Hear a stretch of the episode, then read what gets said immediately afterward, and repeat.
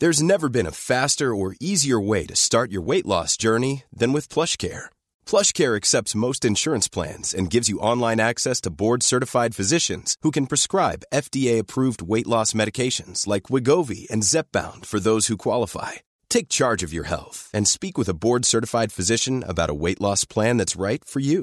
Get started today at plushcare.com slash weight loss. That's plushcare.com slash weight loss. plushcare.com slash weight loss. Quality sleep is essential. That's why the Sleep Number Smart Bed is designed for your ever evolving sleep needs. Need a bed that's firmer or softer on either side? Helps you sleep at a comfortable temperature? Sleep Number Smart Beds let you individualize your comfort so you sleep better together. JD Power ranks Sleep Number number 1 in customer satisfaction with mattresses purchased in-store. And now, save 50% on the Sleep Number limited edition Smart Bed for a limited time. For JD Power 2023 award information, visit jdpower.com/awards. Only at a Sleep Number store or sleepnumber.com. That's yeah. They have asked for that, really. France are going to the World Cup. Get over it. This fella Ronaldo is a cod. Boom, boom, boom, foul. Boom, boom, boom, yellow card. Nah, it's actually bollocks that. I have to ask you to mind your language. I suggest you shut up and show more football. Good lad. I don't throw teacups. It's not my style. I think I'd rather throw punches. What you doing down here, you shawny man? Hello and welcome to the Irish Times Second Captain's Football Podcast with Eoin and Ken. Hello, Eoin. Hi, How are you? Ken. How are you? Uh, it's been a lacklustre qualifying campaign so far. Let's not beat around the bush on that one. Punctuated by a few moments of late drama, although even John O'Shea's goal in Gelsenkirchen seems a long time ago now. But if you want to keep the head up about these things, look no further than UEFA.com's preview of tomorrow night's action. So they've got a little thing where they probably devote about 20 to 25 words to each group, a summation of where the teams are and the scenario after potential results on Friday night. And uh, I'm going to quote from it here. If it is a draw in Berlin, that's Germany against Poland, around, uh, around the same time a little bit earlier, Ireland would climb to within three points of pole position with victory against Gibraltar and Faroe. Yeah. And Faroe. So, I mean, we're, we're talking about third, we're talking about scrambling around for third place here. UEFA tells me that if the results go our way on Friday night, we will be within three points of top spot. And the Germans and the Poles and the Scots will all be looking over their many shoulders at Ireland. Looking forward to their game against Gibraltar, I imagine. Prob- Probably looking forward to their game against Ireland as well. yeah. yeah. Nah, it's not I don't look great. at the table, Eoin. I honestly, I don't look at the table You look, because you look at who's taking points off who. no, I just look at What Ireland. I just Oh. look. I'm just looking at Ireland. I'm just looking. I'm just looking at what we can control with our own hands. Mm-hmm. And what I'm saying is, Ireland need to win these games. And if they don't, they're not going to go to the Euros. Do they need to win all four games? They need to win the next two and then get probably four points out of the next two. Yeah. So beat Poland, draw with Germany. Then we've, we're in a pretty bloody good chance of making uh, the Euros. Dodge these two banana skins. We talked a lot about banana skins, I think, in a recent podcast. Hmm. These ones, well, this one won't be. This isn't even. This is a dried up. It's shriveled away. This banana skin, Gibraltar at this point, hasn't it? It's not something you're going to slip on. Uh, no, it's, It's more. It's much- more of just a banana. It's in the earth now. a, a nice, a nice banana chopped up and in, in a bowl of you know whatever it is. You know, Top people people eat. I can't. I find I can't eat that stuff myself. It gives me kind of an upset stomach. What bananas? Yeah, Really? just doesn't agree with me. You know, but I know a lot of people. Oh, it's I- kind of a popular health food. Yeah, people no, exercise a lot. They like to eat bananas. I'd have at least. Yeah, I'd have a banana day anyway. Yeah. Yeah, I mean, I you know I wouldn't be keen What- on it, but that's what that's what Gibraltar represent What more sort than the skin. would you? To be honest, I'm not a big, not a big fruit That's man. not good. I try, I, I do try to eat it, but it's like medicine, you know. I'm more of a vegetables man. Oh, well, that's okay. I can eat vegetables. I can eat vegetables, but just something about the uh, acidic. Uh, yeah, I mean, we've hit an impasse very quickly. I like that. I like how you've turned to Simon there, as if to say, "Where are we going with this conversation?" I- I no, don't know. don't, don't, da, da, da. Man, the report on sport music is in there. It's fine. We'll go with it. But I do have to mention that we will head to. I know you know these things. If you're looking at the podcast, you see the blurb, you see what's on it. But it's sometimes nice for me to verbalise it as well. Okay. We'll be heading to Faro to chat to Emmet Malone uh, about the match against the banana that is Gibraltar. Uh, Richie Sadlier is going to be in studio, and um, Aylan Kurdi is the name of the poor little three-year-old Syrian boy whose image you've undoubtedly seen today, washed up on a beach in Turkey. Really, really horrendous stuff. He died um, along with his five-year-old brother and their mum. I think the father survived, but they were attempting apparently to flee to Canada to join relatives there, and they'd applied for asylum in Canada, hadn't got it, but were going over anyway. And now, what Ireland and the UK have been sitting fairly idly by on this crisis, Germany have stepped forward and welcomed hundreds of thousands of refugees. Um, the spirit behind that decision has been evident at football grounds around the country. You mentioned this on Monday, Ken, on the podcast, that the fans of various teams have put together banners and all sorts of stuff emblazoned with refugees welcome as a message that they're putting out there. So we're going to get a bit more detail on how sport has kind of got involved in that from ESPN's Stephan Uersfeld a little later. Yeah, I mean it is. It's it's very. I mean it's a huge story all across Europe at the moment. Um, you know, as you were alluding to there, on Germany has kind of stepped up really in a way which most of the other countries in Europe have conspicuously failed to do. Uh, Germany saying, um, you know, eight hundred thousand refugees. They, they think they can take eight hundred thousand refugees in this uh, kind of crisis. I mean, it's not as though Germany uh, necessarily has been leading the way until now. Uh, if you look at uh, Europe, the country which has um, which actually has accepted the highest uh, proportion of refugees as a percentage of Their own population. population is Sweden. Um, Sweden, which like Ireland, is a long way away from the from the Mediterranean, uh, from the shores of which uh, most of the refugees are are coming. Uh, so you can see that Ireland's sort of geographical distance from the situation isn't necessarily the excuse for essentially sidestepping responsibility that I think probably quite a lot of Irish people are happy to see it as. Uh, I mean, if you look down the list, Sweden, Malta is next. Malta is obviously, uh, I don't know if it's definitely true to say that Malta is closer to Tunisia than it is to Sicily, but it's maybe it's you know it's somewhere in, in between. So Malta is certainly uh, right there, and then Switzerland, which obviously isn't an EU country. They're the three uh, countries which have accepted the highest um, proportion as a percentage of their population. Germany is going to leap up that list now. Ireland is uh, right down at the bottom. Uh, if you look at the EU countries in terms of the number of migrants that they've accepted, and also um, has the lowest, or rather, I shouldn't say the lowest.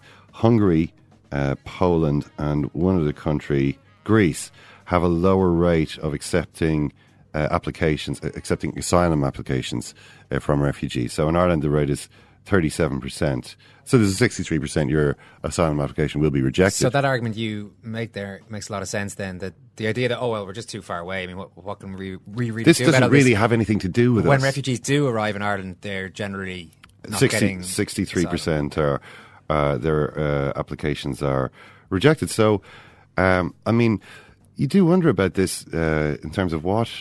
I mean, I was looking at a poll, for instance, on the the Journal. We're running poll uh, where they were there. You know, they had given sort of four options along the lines of, you know, what what do you think about this? Should it be no? Uh, you know, uh, we, we don't have the resources. We can't possibly accept any uh, more refugees. Or yes, we absolutely should. Or oh, it's worth thinking about. Or I don't know. And looking at that, it was a very slight majority for the two options between um, between it's worth thinking about and yes, we should accept more refugees. But the biggest individual, uh, you know, like I, I can't remember the exact percent, but something like forty-seven percent of people had said no, absolutely, we don't have we don't have the resources. yet. really almost half the people. Yeah. I'm, so ac- I'm actually shocked about that. yeah, well, you know, I mean, you, you look at it and you have people then uh, sort of in the comments saying things like, well, you know, we've got uh, people on housing waiting lists in this country. You know, where are we going to put people? You know, if we accept people, it's all very well to say this and that. You know, um, it's, uh, I mean, it's not an easy, it's not an easy question. I mean, it course- does, it does seem like an, the obvious, the obvious correct answer, the obvious moral answer is that if people are in danger of their lives, then of course you should give them safe haven and then worry about what you're going to do. And there are also the bigger historical questions uh, that have been rightly raised over the last little while about how dependent Ireland have been on the largesse of other countries Yeah. in our own history. You know, and I know that's not really in our own history, and, and, you know, our own history on is also like the last five or six years. You know what I mean? We're not we're not just talking about something that happened in the 1840s. You know, we're talking about a flood of people that have left this country in the last few years, uh, not fleeing, you know, ISIS, but unemployment, and who've been able to go uh, go to the United States, go to Australia, go to you know elsewhere in the EU. Um, and that's been something which I think our government has has used as a kind of a you know a, a pressure valve um, in alleviating some of the problems in Ireland. You know, I mean, I would just allow allow people to leave and therefore well, you know, you can always leave, uh, and so in, in some other countries, people don't necessarily have that option we have here. But we're not necessarily so keen to recognise uh, when other people are uh, needed need some help. So we will talk uh, about that with Stephan um, a little later on in the program. We're talking transfer window now. We'll talk a lot with the with Richie about De Gea because I'm fascinated by that entire story. It's amazing, Uh, really amazing. Yeah. I mean, what a balls Real Madrid made of that. You know, it is, is. is, is that what it was? Well, I, I think so. You know, I don't I don't really I don't see how anything they're saying makes sense. You know, I just don't see how you know they can have if it's someone uh, on the one hand Manchester United obviously didn't want this transfer to go through. Maybe they did ultimately maybe when they looked at it in the cold light of the last few hours of the transfer window and thought about how it was all going to add up, maybe they're like, okay, we can strike a deal. But, you know, they're quite happy, I think, to keep David De Gea. Um, Real Madrid, it's not so clear that they really wanted David De Gea or that they wanted to pay for him. That's not clear. Um, so we will we will talk a bit about that because I don't know how, how David De Gea is supposed to feel about this whole thing. Um, but uh, it wasn't, of course, the only exciting story uh, surrounding Manchester United. They don't. They, they, they, you know, Anthony Martial. Now, this is something we had mentioned. It was it, there was talk of this happening on Monday. Eventually, it did go through. It's all confirmed, and um, Monaco's uh, vice president. Uh, Vadim Vasilyev has has said some amazing things. Has just wiped media. the just finished wiping the smile off his face. Initially, Martial was not for sale. It was absolutely not planned. Since last week, United started to make offers which we declined several times. 21.6 million pounds. These, these figures are all given in pounds because it's, I'm, I'm reading them from ESPN. But that is, I guess, 30 million, well, nearly 30 million euros. 21 point, I'll give you the sterling figures rather than try and do the currency conversion, man. 21.6 million, 28.8 million, 40 million, I guess it is. 36 million, 50 million. see, We're going up in 10 million euro increments here. 50, million, even 50.4 million with bonuses. This is like how United's negotiation went, according to Monaco's president. On Sunday, the player got such an offer that he couldn't have declined. He asked us to find a solution. And on Monday morning, Manchester United made an offer to Monaco which the club couldn't refuse. It's absolutely unique. It's the price of Luis Suarez or Neymar, the best players in the world. Right now, English football is on a different financial level. And if Manchester United decides to buy somebody, it's very hard to stop them. Uh, very hard to stop them. And indeed, why would you want to? Indeed, yes. Once it gets to a certain point. Uh, now, in terms of the conditions, um, because they're they are claiming that you know it was like a 70 80 million euro offer but there's 50 million guaranteed plus three 10 million euro bonuses do you want to know what the trigger clauses are oh, yeah. according to what um, an old trigger clause. what have been reported in the French press the first will be paid when Martial scores 25 goals in all competitions for United the second will be triggered if he earns 25 caps for France between now and June 2019 so that's four years away. Third will come into effect should Martial win the Ballon d'Or as the world's best player between now and the end of his four-year contract at Old Trafford. So they'll probably save that last 10 million euros. But they'd hope they'll have to pay that first 10 million. The, and the second, in fairness, because if they're not paying those, if they're not paying those two tranches of 10 million euros, something has gone badly wrong with this transfer. This guy has to succeed now. He's so expensive that he has to succeed. This was the the argument Florentino Perez used to make when he was paying, you know, massive sums. Thirty was it thirty seven million for Figo, forty nine million for Zidane. Um, he was like, look, there's no risk when you pay this much for a player, a superstar like this. There's no risk of failure. The guy is world class. He's 24 karat gold. You don't have to worry when you buy a player like this. You know he's going to perform. Yeah, it used to be Figo, Zidane, these players who had already proved not only their, their talent but their bulletproof confidence. So Hmm. it's fine, right? Zidane's going to walk into Real Madrid. We know he's going to play well. Yeah. Can we say the same thing about this guy? He's he's 19. Imagine being 19. And this is I mean uh, it's great. You know, he's he's rich now. That's great. He's achieved wealth. But that's, you know, only one side of the career. Now he's actually got to step up and, and perform. This is not going to be easy. The the expectation on a player who arrives for that much money is so gigantic. It's it's not normal for it's not normal for 19 year olds to do that. Imagine how much of a legend his mates think he is right now, though. Lads, I'm going to Man United. Yeah, they paid 85 million. Yeah, a couple of clauses in there, but I'll, I'll reach those. You, Pretty you know impressed. Even the people he, he didn't get on with in school are like This guy's sending him are writing on his Facebook going, Congratulations. uh, yeah, I mean, look, I don't know if I'm worth 80 million euros, says Martial, but I don't worry about the sums. I'm going there for the football side of things. The price is between the two clubs, and I don't see myself as being under any pressure. My family were happy for me. I'm going to such a big club. They're definitely a bit nervous given my high price, but I'm going to stay focused on proving my worth. So that's what he says. And, you know, hopefully it works out for him. Difficult situation. More normal at Manchester United than at, than at other clubs, uh, given that they now have signed the three most expensive teenagers in the history of world football with uh, Martial, Luke Shaw, and Wayne Rooney. Um, the three, uh, they're the three most expensive ever players under the age of 20. Uh, only really Paris Saint Germain, um, Marquinhos, I think, uh, giving them a competition on that front. Uh, where are we now? Jack. Oh yeah, Jack Butland. We just mentioned the England substitute goalkeeper. Um, uh, he's saying, uh, "I think this guy's going to make it out." He's obviously he's he's been given his head at Stoke. Uh, Shay Given, his mentor, uh, watching on from the bench, as young Butland uh, takes on the mantle uh, discarded by Asmir Begovic, and uh, I think he might make it in English football What gives you that impression? because he's given a bewildering. Well, I mean, it's, it's obviously a clip from a l- longer interview, but he says he's just had a go out of nowhere at people going down injured, faking injury, pretending to be injured, rolling around. He says it's always wound me up. It's one of my pet hates. I want to go and pick people up. He says it's a shame you can't slap people around the face anymore. You get sent off. I played rugby till I was fourteen, and it's just not something you did. If you were really hurt, you stayed down. So. Uh, Wow. he is. i i part of it might be the fact that he's got like a broken finger, but he's playing on anyway. He's an Iron Man. I've got a special glove that protects the finger. It's not on my mind.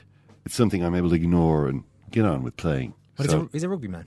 he is a rugby man, and he's a he's a brave a brave man. He's an old school English football man, and uh, I think he's got the character it's going to take to succeed in this game. Kevin Doyle.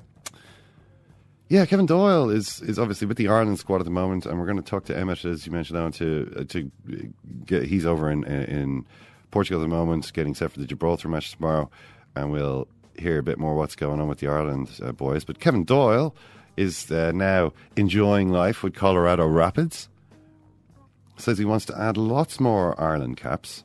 He's got sixty one already, but he wants to add lots more. He says, playing at altitude in Colorado, training every day in 30 degrees, it's easy to be fit and to feel healthy and strong. Hopefully, to the manager here when I come and train.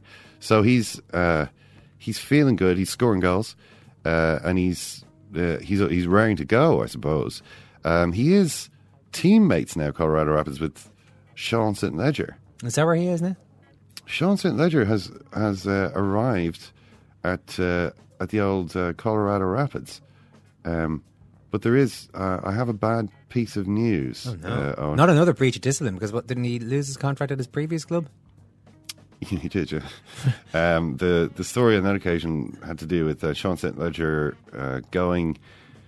Essentially, they were playing in New York. He was with Orlando, Orlando Sentinels, and uh, they were play. They played in New York, and then St. Ledger and a teammate missed the flight and missed the next day training too, and turned up two days later. Seduced by the bright lights of the Big Apple, huh? Seems as though they were they they got sucked into some kind of New York City, a New York state of mind. and uh, uh, anyway, Orlando Sentinels reckon that was that was enough, and they terminated him. But Colorado Rapids decided to take a choice, uh, take a chance on him. Rather, but the interesting thing now is that he's in the team with, with his old his old uh, Ireland teammate Kevin Doyle, old and maybe future Ireland teammate. Maybe the bracing effect of training at altitude and thirty degree heat will will improve his level of fitness too. Maybe he'll he'll rediscover his form. But Doyle is like a designated player. You know, so Doyle is like one of the big money players in the team. But St. Ledger, St. Ledger was earning about 120,000 um, 120,000 euros, or was $140,000, I think it was, at Orlando. Then got sacked. So would you say he's making even more than that in Colorado Rapids? I don't know. I was trying to find the, the most recent uh, payroll because they do publish their payroll, you know, down to the dollar which is you can go and, and see exactly how much everyone's getting paid, exactly how much Robbie Keane gets paid more than all the other players, apart from you know with a couple of exceptions, maybe Lampard, I don't know, but.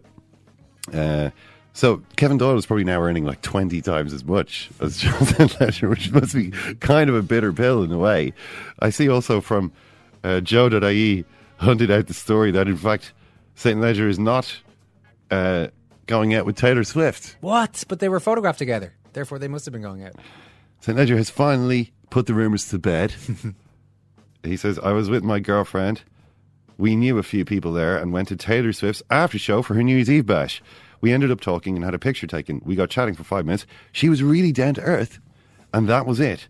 Uh, now this all this uh, was came up, I think, on Soccer Republic, and they said they said to him, "Oh, you know, what's this? What's all this about you and Taylor Swift?" And and St. Ledger, I know, said something like, "You know, no comment," or something along those lines. Oh, mysterious. I did an interview at an Irish TV station. They were asking me about Taylor Swift. Let's be realistic here. It was a stupid question. And I was answering questions sarcastically. They asked if she was coming to Orlando. I said, well, I don't think she's coming down there, but she might come to the game in New York. And they released that. But not when I said she already had a boyfriend. The power of social media. So that's, uh, so, you know, This is a weird obviously. Ta- Taylor Swift. Maybe Sinatra will be one of those people who gets invited to come uh, out onto the stage during one of her shows. If she if she does a show like in Aspen or, or whatever, maybe he falls into that kind of friend category now with Lena Dunham and uh, you know and those guys, uh, or maybe not. Uh, one way or the other, it seems is he's not here for the international break. He's got plenty of time to focus on his fitness, his form, and his football. That's the end of Ken Early's report on sport. Stop it! It's one of those things. Stop it! How many players can do this? Duffman can never die.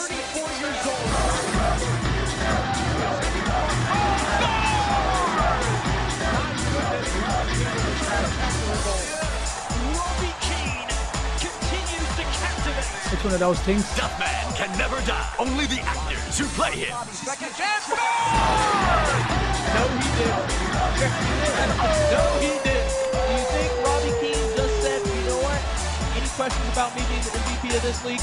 I think he just said right there. Oh yeah. He's got more of a tandem, than me. But. By the way, I think you said that Orlando terminated Sean St. Ledger, again, which seems to me a little bit, you know, they, they, sh- they could terminate his contract, but actually terminate Sean St. Ledger for going, for hanging around New York a little too long. They terminated his. They terminated his contract. To be fair, Uh, let's his bring- employment was terminated. Let's bring Richie Sadlier in at this point. Richie, how are you? Eoin, how are you doing? I'm doing very well. Busy week with the transfer window and the, the, the couple of international games. First of all, who are you blaming? Manchester United? It's all a blame game around De Gea. Is it Manchester United's fault? Is it Real Madrid's fault? What's your reading? Does, did Real Madrid really want to sign him? Did Man United want to let him go? What happened there? That's a lot of questions to start off. That's about four questions in a row. Um, Uh, who do I blame? Who do you blame? Let's go back to the first one. That's probably a better way of interviewing. Well, the first thing I remember, because it's so late, uh, a load of people I think looking in and they say, "Why is it always left so late?" And I remember last week, last year, in one of times he interviewed Sean Dyche, and uh, we covered a load of topics. Most of them obviously didn't make the final cut of it, but he, he what he said was he said it, it always makes me laugh when you hear pundits or, or, or read journalists being critical of people for leaving deals to the last minute. And he's kind of saying, do people not realise if that deal was available, if the exact same deal you signed on the last day was available earlier in the window, you'd sign it. So obviously something moved late on. Um, Real Madrid, if you're going to ask me for a simple club as to who to blame. Um, because they left it, they did leave it too late. well, obviously, it's, it's, it's brinksmanship. I mean, there's nothing unique in this deal that isn't probably in, in, in the majority of other deals that were signed up that were concluded this week. Um, they thought that, that by leaving it too late, that, that Man United would move on something, and whether they did or didn't, it, they just badly misjudged it. I think the only difference is that there was so much detail revealed in public. That there were all these. There was the Real Madrid statement that was countered by the Man United statement. Each of them going into minute detail as to when a certain email was sent and when a player was registered, whose responsibility was to register a certain player. It just was bonkers. You don't normally get that. You know, there might be a quick statement from either either club, but they don't normally go into that much detail. Yeah, I mean, I think the the basic point about it is, I mean, it, it is true. All the detail came out, and it was as though they were trying to bore their critics into submission. It did get- by the time the Man United one came out, I was care, thinking, oh. it kind of worked, yeah. but like you know, the the idea of bring, brinksmanship, uh, that's exactly what happened. I mean, Real Madrid just unfortunately fell over the brink and plunged to transfer the abyss of transfer failure. Uh, if they had offered a reasonable uh, sum or an ex- uh, you know a deal that Manchester United thought was acceptable, presumably that deal would have got done. But Real Madrid, for whatever reason, didn't do that, and now, as David Squires had in his in his uh, cartoon about this, uh, we are left with no option but to save ourselves thirty million pounds and sign him for free next summer. So I mean, it just seems to me as though Real Madrid want, wanted to skimp on the fee. There's no other explanation for. it. I mean, they were trying to skimp on it all the way, and now they they're going to end up not having to pay any of it. Well, there's no way that he'll just stay. Uh, I saw some headline this morning that Manchester United are looking at extending his contract now. Well, that's what I that's what I wondered because if I was David De Gea, I'd be pretty annoyed about this. Annoyed with Real Madrid. Yeah. Unless, unless he knew what they were doing, but it doesn't sound like it doesn't sound like there was much rhyme or reason to it. Well, David De Gea had like um, If they said, "Listen, David, what's going to happen is, ultimately we're going to sign you next summer, right? Hmm. And you're going to get paid more money because we don't have to pay any transfer fee. Yeah. So just keep the head down. There's going to be a lot of headlines. There's going to be a lot of emails. There's going to be a lot of statements on transfer deadline day, but probably won't happen this time. Keep the head down. We'll get you next summer. Then he'd be reasonably pleased. Well, he probably wouldn't have moved out of his house then. you know what I mean? Like he, he's, it's just a massive uh, disruption to his life uh, for the sake of Real Madrid saving some coin. You know what I mean? What? I mean, if I was in his position, I'd be thinking, why have I been put through this? I've been sitting here next to Victor Valdes and what's the, Anders Lindegaard All the other goalkeepers, yeah. you know, w- watching these Manchester United games with sort of narrowed eyes and pursed lips. Uh, David or Louis Van Gaal says my head isn't right, and this is also that Real Madrid can save some dough. And oh, all of a sudden I'm not actually going, and I've told my girlfriend that I'm going. Like you know, she's a kind of uh, musician in Spain, and uh, obviously wanted him to be back over. And oh, that's all off. Sorry about that. I'm still going to be in Manchester. Uh, you can still see me on the EasyJet. You know what I mean? I'd be kind of thinking, why have they done this to me? Why have why have why have I been forced to go through this? Real Madrid were telling everyone they're going to sign him for however long it was. You know, since last year. You know, this has been this talk has been going on, and now he's been left high and dry. If I was him, I'd be thinking, well, do I really want to play for these guys now? I assume he knows the detail of what went of what went wrong specifically. I know everyone's kind of bombarding us all. The, the, two clubs are trying to save face and, and blame the other, but I assume De Gea knows specifically like who let the ball drop and when. So whether that impacts which club he'd like to stay for or sign for, I don't know. The the, the, the possibility of him signing an extension is not unthinkable, and I don't think it's necessarily a bad thing for him to do because if he was he's a, he's one year left in his deal, so he's on whatever wage currently at the moment, and everywhere you go, you increase your wage if you sign a new deal elsewhere. It's not necessarily a bad thing for him if he was to sign an extension to his current Man United deal. His wages for those twelve months would rocket up. He would include, uh, as as you hear with a lot of clubs now, there's a specific clause in it that there's a buyout clause. So he would put a transfer value on him.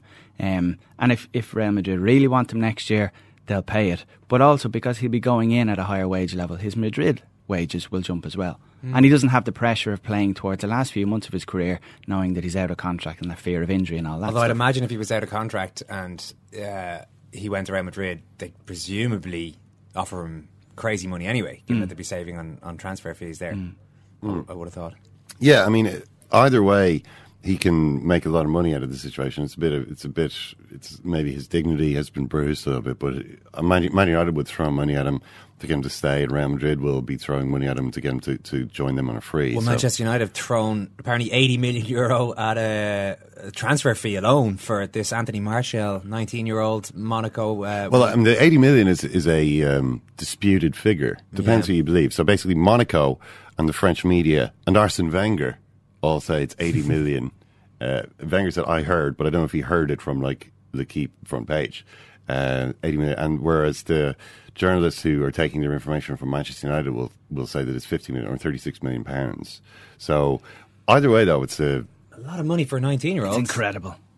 Like, ha- has the detail come out? Like, have they been tracking this for for a long time? have Apparently, yeah. discussions been going on all summer? Well, well, apparently they've been looking at him for a few years. That's what the story I read this morning. That they've tracked him for a hell of a long time. As in, it's not just a guy who's appeared in the radar. It's a young player who they have kept an eye on for maybe three or four years. And he was going to join the other bigger clubs in twelve months. So that Possibly. United thought he could. They needed to snap him up now. But when you're paying that figure, I don't think "snap up" is a term you can use. Like, it's it's it's It's, it's a phenomenal figure. This to is what pay. they've got themselves into now, though, isn't it? Manchester, Ma- even more so than in the Alex Ferguson era. Manchester United now are seen as the club. If you're selling and they're the buying club, you're not just adding a couple of million. You're adding You- probably 25, 30 percent. There- that's the call you want to receive. If you Yeah. if you have a player that's Oh, in hello, any- Ed. yeah, you're going buzzing, Great and everyone chat. is punching the air in the office when you get the call from Ed because you're like, going right, no matter what he offers here, we'll just continuously say no because they're under pressure to make the signings. They have a bottomless pit of money. They need to start showing that they can operate properly in the transfer market, which now just seems to be can he do the deal? No one really seems to care that much. I mean, in, in, in reality, it doesn't really matter how much they pay for him. It's not like th- these weaken the financial position of the club or they have to cut back in other areas. They don't have to sell other players or weaken the squad to facilitate him coming in at that price because they've got so much money. Um, but it's it's it's ridiculous. Like it is. Like we've been saying for years, for fifteen years, that stuff is ridiculous. This is absolutely ridiculous. Finally, it's finally happened. it's, it's, it's, ridiculous. it's, it's doesn't matter though how much they paid for him? Because here's it does. I think it does matter. Um, aside from whether you know how it affects Manchester United's business situation, their bottom line, and so on, it affects his status uh, on arrival. So, say for instance, he was someone like uh, David Bellion or Gabriel Obertan, one of these kind of. I mean, essentially, That's what he is. He- he's- yeah. the, the, He's the- a young player with promise. Players with similar kind of profile, you know, Mm. a young, uh, quick French player. Um, now these these guys, when they arrived in the past, arrived for tiny transfer fees, uh, you know, a million, a couple of million, whatever, and it was kind of, well, maybe this guy will work out. You know what I mean? Maybe you know, we'll give him a couple of runs in the in the League Cup and see how he goes. You know what I mean? So it that affected a few things. First of all, it affected the perception of of everybody of the player when they arrived. You know, the the you're immediately categorized as a sort of a prospect type player, and it also uh, affects the pressure on the player to deliver. You know what I mean? It's it's a case of well, here I am. I'm going to do my best, and hopefully it all works out. This guy is coming in under a with, with a record fee as the most expensive French player of all time, according to Monaco. If you take the Monaco figure, then that makes him more expensive than Zidane. Um, I mean, that's a totally different situation. The, the fee actually does make a huge difference there. I mean, how do you think? Uh, how do you think? It, it depends on him handle that? because, I mean, I didn't know much about this fella up until this week reading about him. It, he he could well be. I've read a couple of his quotes saying things like, "Would you always hear players say this when they're asked?" Is the transfer fee just paid for you something that's going to weigh heavily on your shoulders? And they always try and dismiss it by saying, that's nothing to do with me. I'm just happy to be here. I'm a footballer. Whether they pump me for, for a million or, or 50 million, I'm still going to give my all. He may be like phenomenal levels of, of kind of level headedness or maturity or an ability to completely zone out from all the noise and the, and all the, the, the hype that goes with the transfer and all the expectation and all the headlines and all the focus on him. He may be. I'd be astonished if he is. Um, so it, I suppose it, it, it does matter for him on a personal level because he's going to walk into the dressing room and there'll be expectations immediately from the players, um, certainly from the supporters and the media. But financially, I don't think the club are wrong to, to pay it because they can afford it. it. It does weaken their case probably in every subsequent transfer deal that they do from now on because people will use this as an example. Well, well, they paid for that for him, so we can really screw these lads here. Well, I'll tell you, one man who they don't say that about in the English transfer market, and that is uh, Daniel Levy, I think, Ken, at Tottenham Hotspur. The latest player who he has failed to sign after some hardballing with West Brom is Saido Berahino. Now, the player himself has tweeted, Sad how I can't say exactly how the club has treated me, but I can officially say I will never play Jeremy Peace. being the chairman of West Brom. Uh, maybe a heat of the moment reaction there from Berahino. Yeah, he is a uh, an angry young man, Saido Berahino. He's a he's an impulsive. Look, he's a young guy, fire in the blood, you know, and he's uh, and he feels like he's been uh, messed about here. They've they've trodden on his dream, and he's he's mad as hell, and he's not going to take it anymore. I mean, I, I, I I'm not sure what to think of this because on the one hand. Um, is still presumably getting paid by West Brom, and he's supposed to play for them, and that's his job, and, and he should just do his job.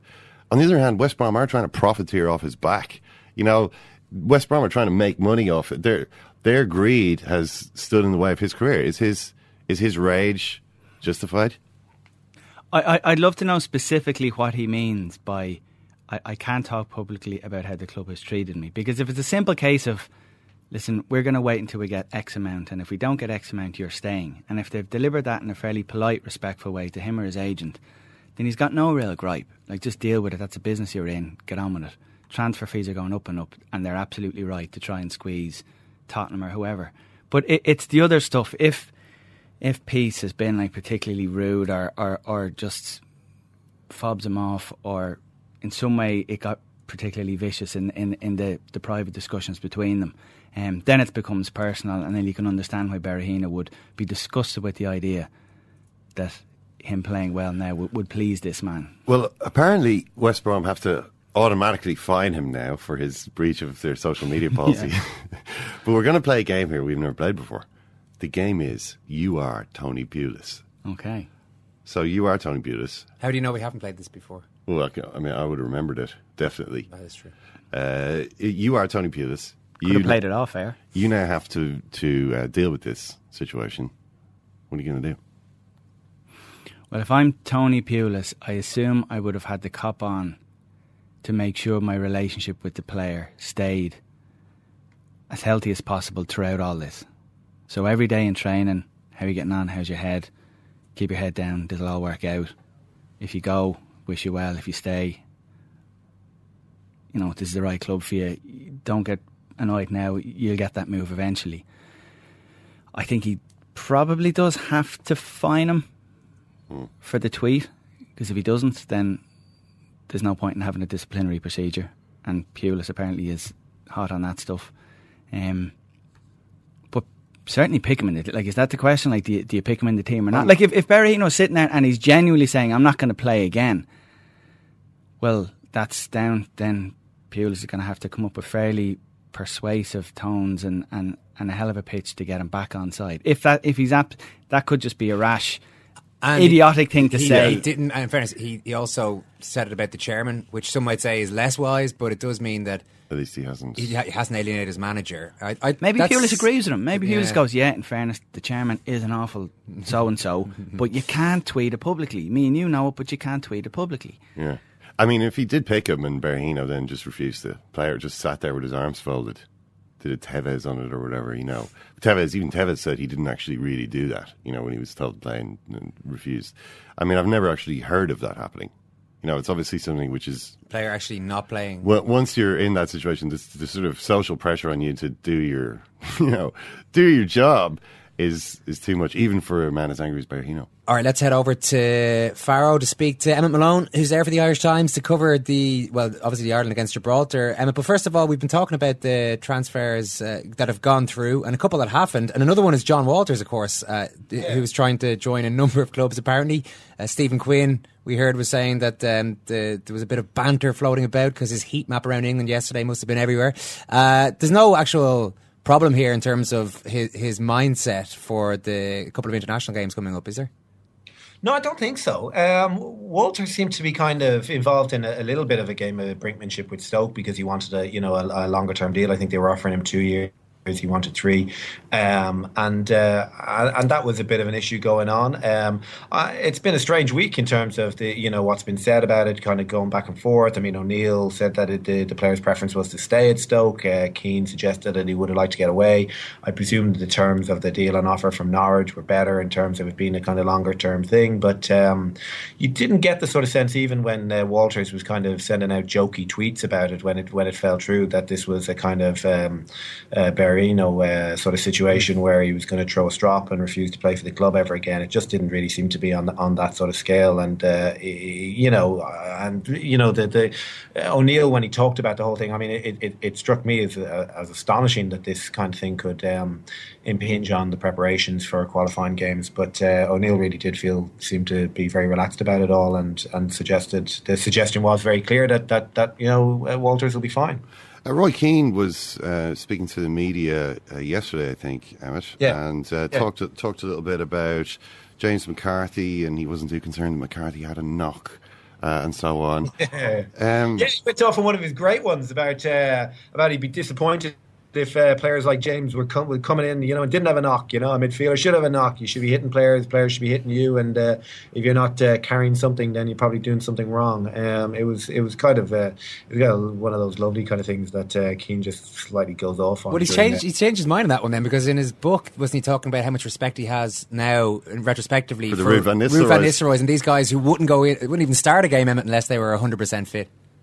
Yeah, well, I, I, think I think one of the great things about Keane is he, he, he reserves the right to change his tune at will, you know. But uh, but perhaps there'd be a thing as well about uh, there being a slight difference between a, a Ruud van Nistelrooy and the sort of player that uh, that Keane imagined himself to be, and uh, possibly hopes that uh, McCarthy will become, which is more a player who should be getting knocks and get, and dishing them out, you know, uh, there in the centre of midfield if he's going to dominate games, and, and, and I guess that's um, that's something that we really haven't seen McCarthy do on the sort of scale that we we'd like to. Is there a bit of an undertone to that though? Because you know he's missed a few games, and Keane. He mentioned Everton again. Uh, these Everton players are all fit, which is good which is a, reference, I suppose, to his previous um, suggestion yeah. that Everton are, are always. I, I think there's certainly an undertone of something with Everton, yeah, for sure. I mean, uh, it was Everton who asked that um, that McCarthy have a scan on his knee uh, on this knock that he'd taken out of the game at the weekend, and um, you know, the Aiden McGeady. This dates back to March when you know there seems to have been this baffling kind of you know miscommunication or breakdown in communication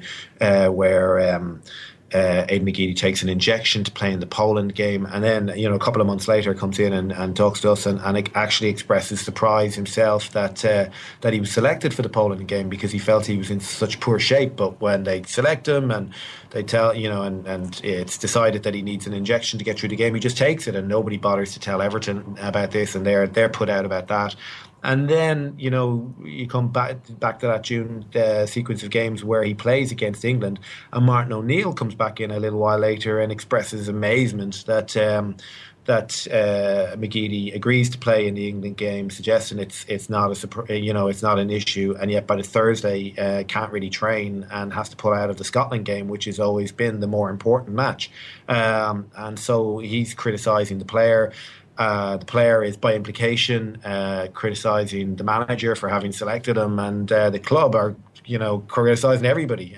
Uh, um, for for uh, for the kind of irresponsibility of March and uh, the way they were kept out of the loop. So there's certainly uh, something kind of uh, rumbling along there with with Everton and, and, and the FAI. But that said, um, uh, O'Neill said that everything's fine. You know that they, have they've, they've papered over it all, but the, you know, as you say, the Keane comment suggested that it's it's not quite uh, it's not quite put to bed. Has Aiden McGeady kind of bricked himself into a corner a little bit here then? Because um, if you know, Martin O'Neill obviously it seems wasn't happy with him playing yeah. that England game uh, and you know missing out the more important one. Everton, you know, his situation there looks quite bleak now. I mean, it really does. Yeah, I think I think uh, McGeady's situation is is far from ideal. Uh, you know, but um, O'Neill's criticism of man O'Neill like loves him like a child. You know, he kind of talks about him like a slightly errant son. You know, he uh, he um, you know he, he criticizes him, but it's all in the context and it's all absolutely clear. You know, if if not in the quotes that actually make the paper, perhaps uh, that that certainly uh, you know in, in, in the kind of tone of the conversation um, that uh, he is an absolute favourite of him, and I think he feels entitled um, to to perhaps uh, publicly criticise him because uh, the player himself will certainly understand that it's against the background of uh, of kind of devoted admiration.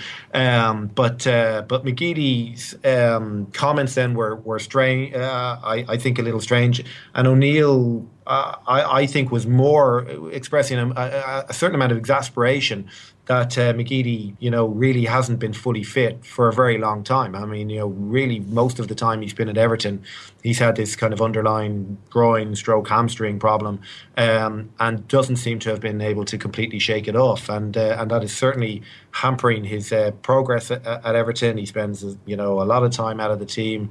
They have obviously strengthened their their side um, in the window and with Aaron Lennon coming in, his his his position certainly looks um, uh, even weaker. So it's it's not a good situation for McGeady. I think when he came back to Everton, everybody really expected him to thrive there. He had some good games, and uh, at a time that he wasn't completely fit. But I think people expected him to push on as he got fit, and he just hasn't pulled that off. And now I think you know we've had talk in the window just closed, and, and I, I, suppose he kind of continues to rumble on that there's the possibility he'll go out on loan, and that's uh, that's uh, you know not a great situation for him at this stage in his career. Richie, would you? Uh, would you be concerned about this rift that uh, describes there that's developed over the last year or so between, Ever- between Everton, O'Neill, FAI? I remember asking uh, an international manager in the last 18 months to explain something like this. I said, How are we reading that there's a lack of communication between the FAI and a club, in this case Everton? I said, How is that possible with all the different ways they have a contact in each other? And he basically said, Well, it's like it's not an unfortunate or like an unavoidable thing that you can't get in touch with someone. It's it's a policy that they actively pursue. You don't keep the club up to date with what you're doing because when managers of the Premier League clubs were ringing him, he said he just wouldn't answer the phone because you- know all you're going to hear from that manager is something that is going to benefit the club. Yeah, it's gonna be said, bad "And news for in you, no yeah." way will any club manager in the, in anywhere in football select his club sides based on what the, the the international manager would would prefer. So why do they expect us to do it in reverse? This is his thing. So it's uh, I assume it's it's it's obviously it's very public. We know that there's a rift between Everton and the FAI, but um, I assume it's not the only club that is being kept in the dark of what goes on in the international scene. Emmet, the, uh, uh, some of what you talked about with McGeady there is also applicable probably to Darren Gibson. He's had a hell of a lot of injuries over the last couple of years, but more recently, more seriously, he's been involved in this drink driving incident, been banned from driving, got a lot of community service and all these kind of things. It seemed like Martin O'Neill was trying to keep it light enough when Neil and questioned about this. might all be at, at one on Darren Gibson by by now. S- say it again, sorry? I, I think the uh, FAI and Martin O'Neill and Everton might all be pretty much at one on Darren Gibson at this stage. Um, you know, he, he really, um, the last couple of years have been a disaster for him. Obviously, you could trace it back in some ways to the cruciate ligament uh, injury that he uh, did while playing for Ireland, which was very unfortunate. But um, but there's absolutely this sense. I, I, I mean, you know, it's funny. A lot of what O'Neill said about Gibson the other day was, you know, virtually a repeat of what he said about McGeady in terms of the player really needing to kind of get himself fit to make the most of his opportunities. And, and Keane talked about him yesterday as well as there was a real sense, you know, talk of, you know, kind of knuckling down and uh, getting himself back in the first team. And there really is just this kind of collective sense, although it's not really um, articulated clearly, that uh, that Gibson is somebody who's who's just letting whatever talent he had uh, just uh, go to waste. Yeah, it's not not looking great at the moment, um, but um, I'm just wondering what you think. Uh, Martin O'Neill obviously is going to speak a bit later today, but he usually doesn't reveal the team. But what uh, what's your guess at this stage? Ah, well, I, you know, look, I, I, I don't think there'll be any great surprises on this one. Uh, I, we, he has, he has kind of shocked us in, in, the past a couple of times with how positive the team will, uh, has been. You know, I, I, think it'll be straightforward enough. I think you know we'll see Robbie play. Uh, I think and Wes um, playing behind him. Um, uh, McCarthy, I'm assuming, is fit. I mean, there has been this question mark over over his knee. Um, we're being told that it's okay. If it is, uh, I'm sure he'll start. I, I, I guess really the biggest question mark is over McGeady because um, uh, O'Neill has has you know been a manager who has wanted to use him at every opportunity and has, has uh, involved him when when as we've been saying he hasn't been completely fit in the past, not 100. percent um, He really, you would think has not done enough over the last few weeks in pre-season and in the first couple of weeks of the season to, to merit inclusion here. But against Gibraltar, maybe they'll go. I think the other big question mark is go- is the goalkeeper. Um, uh, when he was naming his squad, uh, O'Neill was clear that experience was a big thing for this game. It was, you know, obviously there's, there's three points up for grabs, and um, no matter how um, to the, extent to which you would take for granted that we beat Gibraltar, it still has to be done. And um, and he he talked the way he talked about his goalkeeping situation at that point seemed to suggest he would stick with um, uh, Shay Given. But uh, after the first few weeks of the season, you would have to say that if uh, if um, Darren Randolph is ever going to feel that he has a, a, a you know a shout, it, it's this time. I think there'd be a certain merit to, to, to giving him his chance here and uh, seeing how he does. All right, Emmet, listen, enjoy the game. Thanks for talking to us. Thank you. That's Emmet over in uh, Faro there, ahead of game tomorrow night. Richie, what, what do you think of those dilemmas that he mentioned in the team side? Surely Shay Given wouldn't have been brought back in, then brought back into the team, only to be dropped at this stage? I think because of the fixture, because because of who it's against, it it's an odd scenario. It doesn't matter who O'Neill picks. The three points you would imagine are guaranteed. I can't imagine any scenario, any selection he can put out that you would that would put the result in jeopardy. But so he, he can play he can go after whatever area he wants here. Whether he wants to put Robbie in to boost his goal tally, whether he wants to put bring David Forde back in to boost his confidence, give Shay Given another cap, or, or uh, Darren Randolph. Darren Randolph another ca- cap. Um, it does. I find it very hard to get. I, like I'm working on this match tomorrow night on the panel, so I, I would hope I would have some better formed ideas by then. But I find it very hard to to to get too drawn into what's going to happen in this. We're going to win, and and and like that. That's if we don't like there's there's no scenario I can imagine in my mind where we're not going to win the game. So Yeah. all the usual discussions about who to play and how to play them. I don't think of that. I, I find it very hard to get too excited by them I'm- I'm- because I'm we're hoping- going to win. I'm hoping the players are getting a little bit more riled up than Richie here, or else we could end up dropping points. tell you might be riled up. Robbie, Robbie Keano. Why? Did you see what Martin O'Neill said about him the other day? No. He said, I wish Robbie Keane was 27 instead of nearer to 37. Yeah. I thought, that sounds quite old. Robbie Keane turned 35 in July. No, but he's nearer to 37 than 27. well, why not? Why not say, I wish Robbie Keane was 17 rather than closer to 51? I mean, it just seems a bit. Why, why are we suddenly mentioning this 37 age? 35, you know, 35 isn't so bad. 37. Uh, 37's old. 37's In old anyone's for an international striker. 35, you know, maybe. 37, maybe not. Would you be highly insulted if you were Robbie Keane? at the at, at being like linked to being nearly 37. I wish Richie Sadlier was 21 instead of closer to, you know, 50. yeah, I'm 36. I, see, I don't think 37 is that offensive an age. Yeah. Yeah. Although you, you aren't uh, still trying to pass yourself off as a professional athlete, to be fair. I gave that up years ago. Richie, we're going to take we're going to take six points by the way because the Georgia game is the more interesting one on Monday.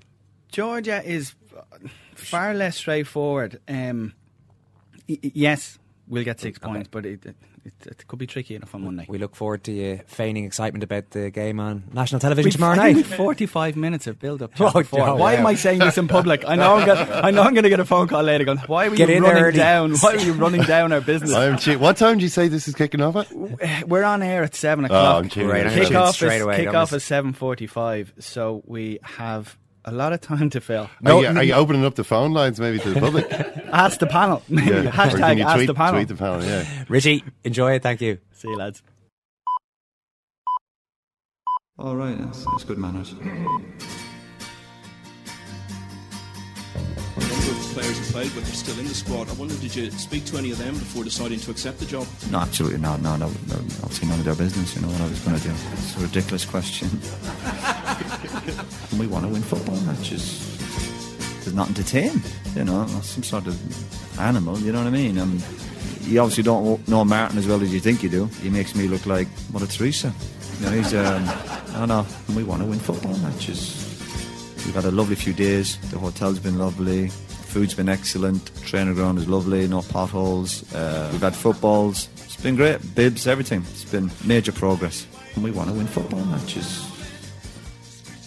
Well, I for one, Ken, I'm looking forward to RTÉ's pre-match coverage of Ireland versus Gibraltar after that hard sell by Richie Sadlier. There, your own excitement levels uh, about this game?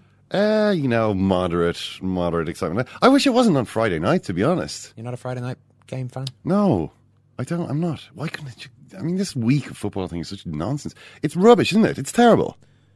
You do end up seeing a little bit more football, and I've seen a, I've seen a bit more of the other teams in our group, notably Poland, than I would normally have. But is Mm. that enough to justify having to watch, having to wait all the Fri- Friday and Monday probably isn't great. No, it's terrible. I mean, I'm, you know, I mean, it's me. I'm whining here like, you know, a granddad. Absolutely, I, I understand that, but it just doesn't fit into my. You're actually wearing routines. a, a cardigan as well. I'm wearing a, a, a brown cardigan that does look like It could uh, be worn I'm in a retirement castle here, complaining about Moaning about UEFA's week of football. But seriously, I, I I don't want football on Friday night. I'm just not that. It doesn't fit in. It doesn't fit in. I need to. You can't. You have to.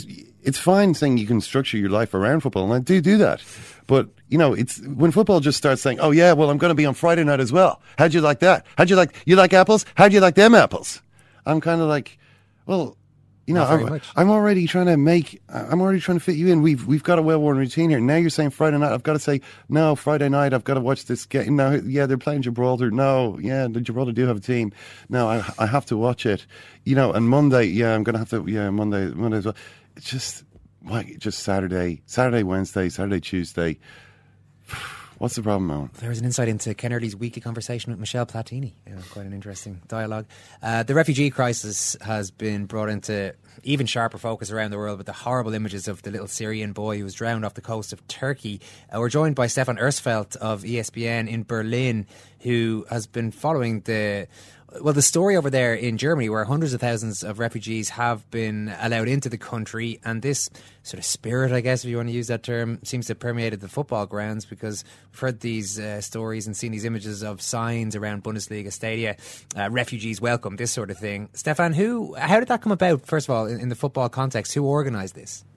Well, it's basically a movement from uh, from ultra groups of uh, all clubs. Um, it's, got a long tradition in Germany. Um, ultra groups are deemed pretty much left wing um, ever since like the 1990s when uh, Germany had a major racism problem.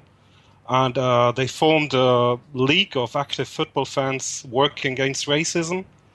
And uh, over the last couple of years, they've uh, they've done loads of work uh, against racism in German football. Or had several projects. Um, earlier this year, clubs have invited along uh, refugees to to matches, um, and it hasn't stopped really.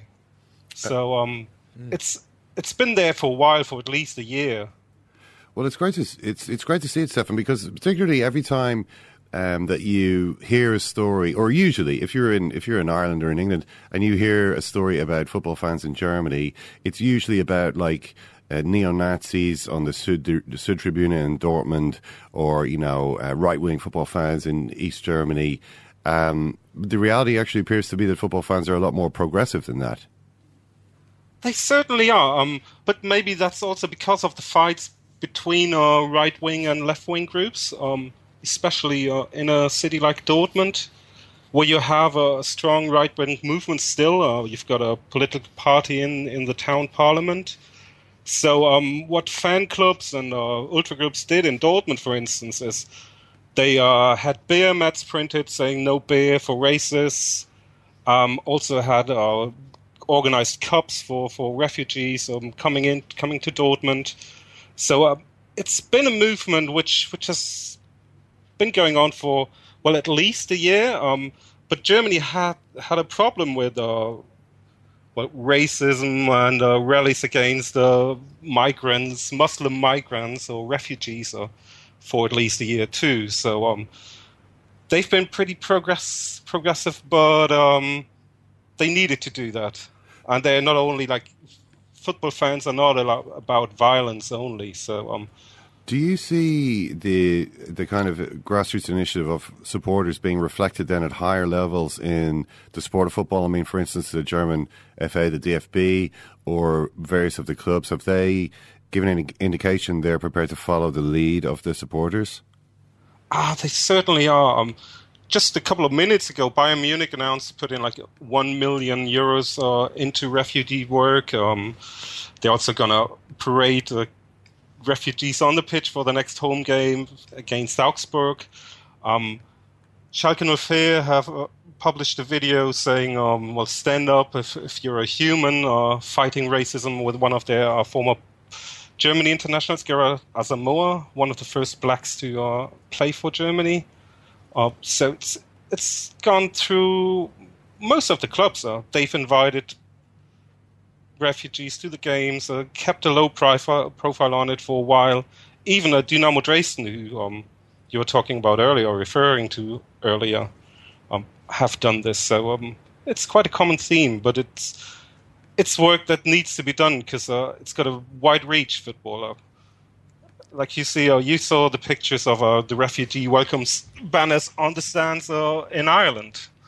Yeah. So it's a good signal. Oh, in general in Ireland, though, I think outside of the sporting sphere, it seems as though, uh, and in the UK especially, it seems like the uh, the leaders of the countries are reluctant to step forward and say, "Look, we have to take these people in here. It's the fair and it's the right thing to do." And this might change.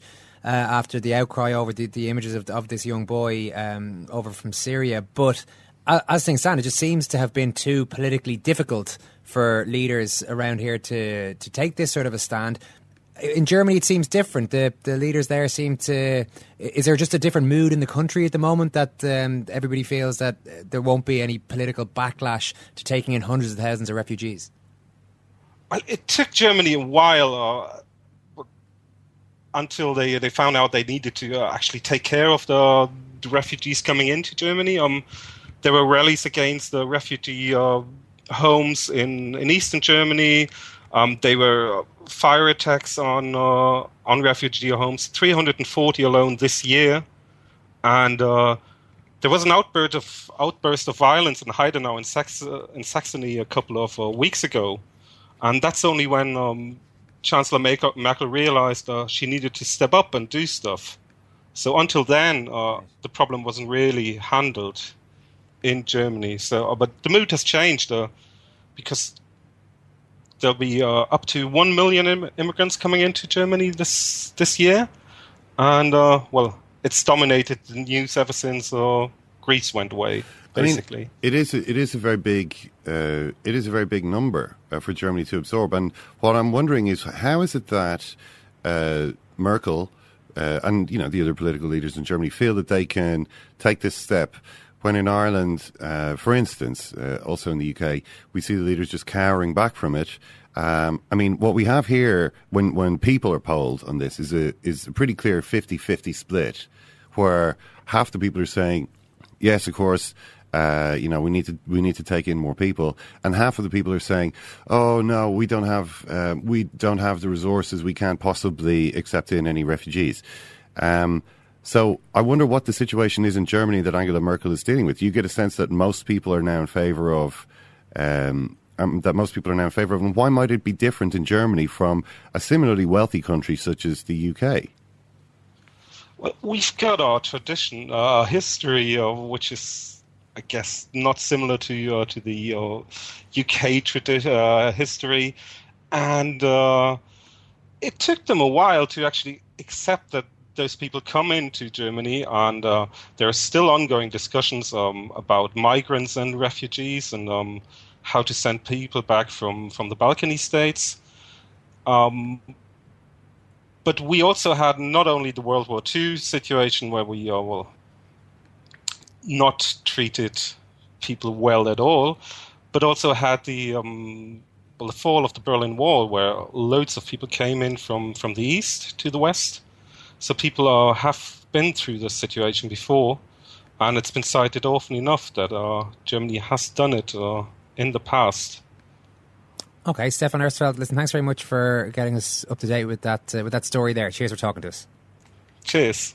Yeah, a, a nice update there from Stephan about the clubs themselves getting involved. Bayern Munich putting uh, well, not a massive amount of money by their standards in, but putting some money in, and also uh, bring getting the kids along, getting refugee children along to take part in the games, take part in those events as mascots, which is all very good. He was making the point that Germ- Germany's, um, shall we say, patchy history in world events, Ken, is maybe uh, playing into their, their newfound welcoming spirit. Although it does seem very newfound. I mean, he's saying even uh, up to a few weeks ago, it wasn't like it wasn't as though everybody was. We probably shouldn't be painting everybody in Germany as welcoming any no. refugee from anywhere with open arms. No, definitely not. I mean, that's going to be controversial in Germany. That's what makes it.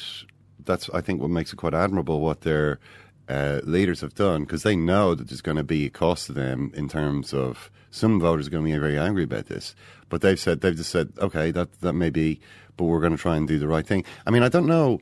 Eh, you would imagine that an element of atonement, a kind of a sense of historical atonement, does play into what uh, you know the German government decides. You know, on, a major humanitarian crisis like this, that obviously has to play a part in their thinking. But remember, earlier on, we were saying um, that the country that has uh, accepted most refugees uh, per capita in Europe till now is Sweden, which was a neutral country uh, during the uh, Second World War, and while you know is not without its own problems. I mean, every country has problems. Isn't isn't I would imagine regarded as one of the more aggressive or one of the, the, states that needs to do a lot of atonement for what it's done. I mean, there's a there was an interesting point made today. Um, I mean, Hungary is is actually one of the only countries I think we mentioned that has a lower rate of acceptance of refugee applications than Ireland. In fact, the lowest in Europe. So less than 10% of applications are accepted in, in Hungary. And there's a big problem in Hungary now because a lot of people are passing through there on the way to Germany. Um, the Prime Minister uh, of Hungary is uh, Viktor Orban, and he is um, a piece of work. right. Uh, he is talking about how Europe is full of fear. Hungarians are full of fear because of what is happening. And then what is he afraid of? The thing he's afraid of is that all of these people who are coming into Europe are going to undermine and to, to sweep away Europe's precious Christian heritage. Uh, and it was pointed out then by Martin Schulz, who's the president of the European Parliament, that what does it mean to speak of a Christian heritage when, in order to preserve your Christian heritage, what you're doing is barring up uh, the border and saying, no, uh, you can't come in, uh, there's no room at the inn for you. Uh, if Christian heritage means anything other than a code for white, which is what Viktor Orban really means when he says that. If it means anything other than that, then surely it's your duty to, you know, offer a bit of Christian charity. Yep. All right. Uh, before we go, quick prediction on Ireland Gibraltar. I mean, an exact prediction. Not Ireland will win. Uh, five 0 Goal scorers. Uh, Robbie Keane, Robbie Keane, Robbie Keane, Kevin Doyle, and uh, let me think. Midfielder chipping in there. Robbie Brady. Robbie Brady from left back, assuming he plays there. Yeah, Robbie Brady. play there, but we'll see. Yeah, Robbie Brady. All right, sounds good. Another, another international hat trick for Robbie Keane. You heard it here first. 68 international goals. We've got and Wayne Rooney, of course, uh, to to add a few Oh, goals. yeah. He- He'll probably break, Break Bobby record, yeah. Charlton's record. Poor old Rooney. You know, he's about to break the record, and all he has is a old Geoff Hurst popping over to say, "Not a patch on Bobby Charlton, that lad. Good player, but you know, Bobby Charlton. Uh, he's a front player. Bobby Charlton scored 49 goals from midfield. So you know, uh, but you know, good good luck to Wayne and good luck to Robbie. We have got another podcast already out recorded today. It features a big preview of the All Ireland hurling final, uh, mostly from the Galway angle, it should probably be said. Uh, we also talked a little bit about the Dublin Mayo replay. What else we have? The Serena Williams, yeah, and uh, a trailblazer for black female athletes in the US many, many years before Serena Williams. That also came up in discussion with US Murph. Loads of great stuff in there, so have a listen today, or uh, it should all hold pretty well, unless Serena gets knocked out in the next day or two. So you should be fine for at least until the weekend. Thanks very much for listening to this one. Hope you enjoyed it. Thanks very much, Ken. Thank you too, Eoin. We'll talk to you again. Take care.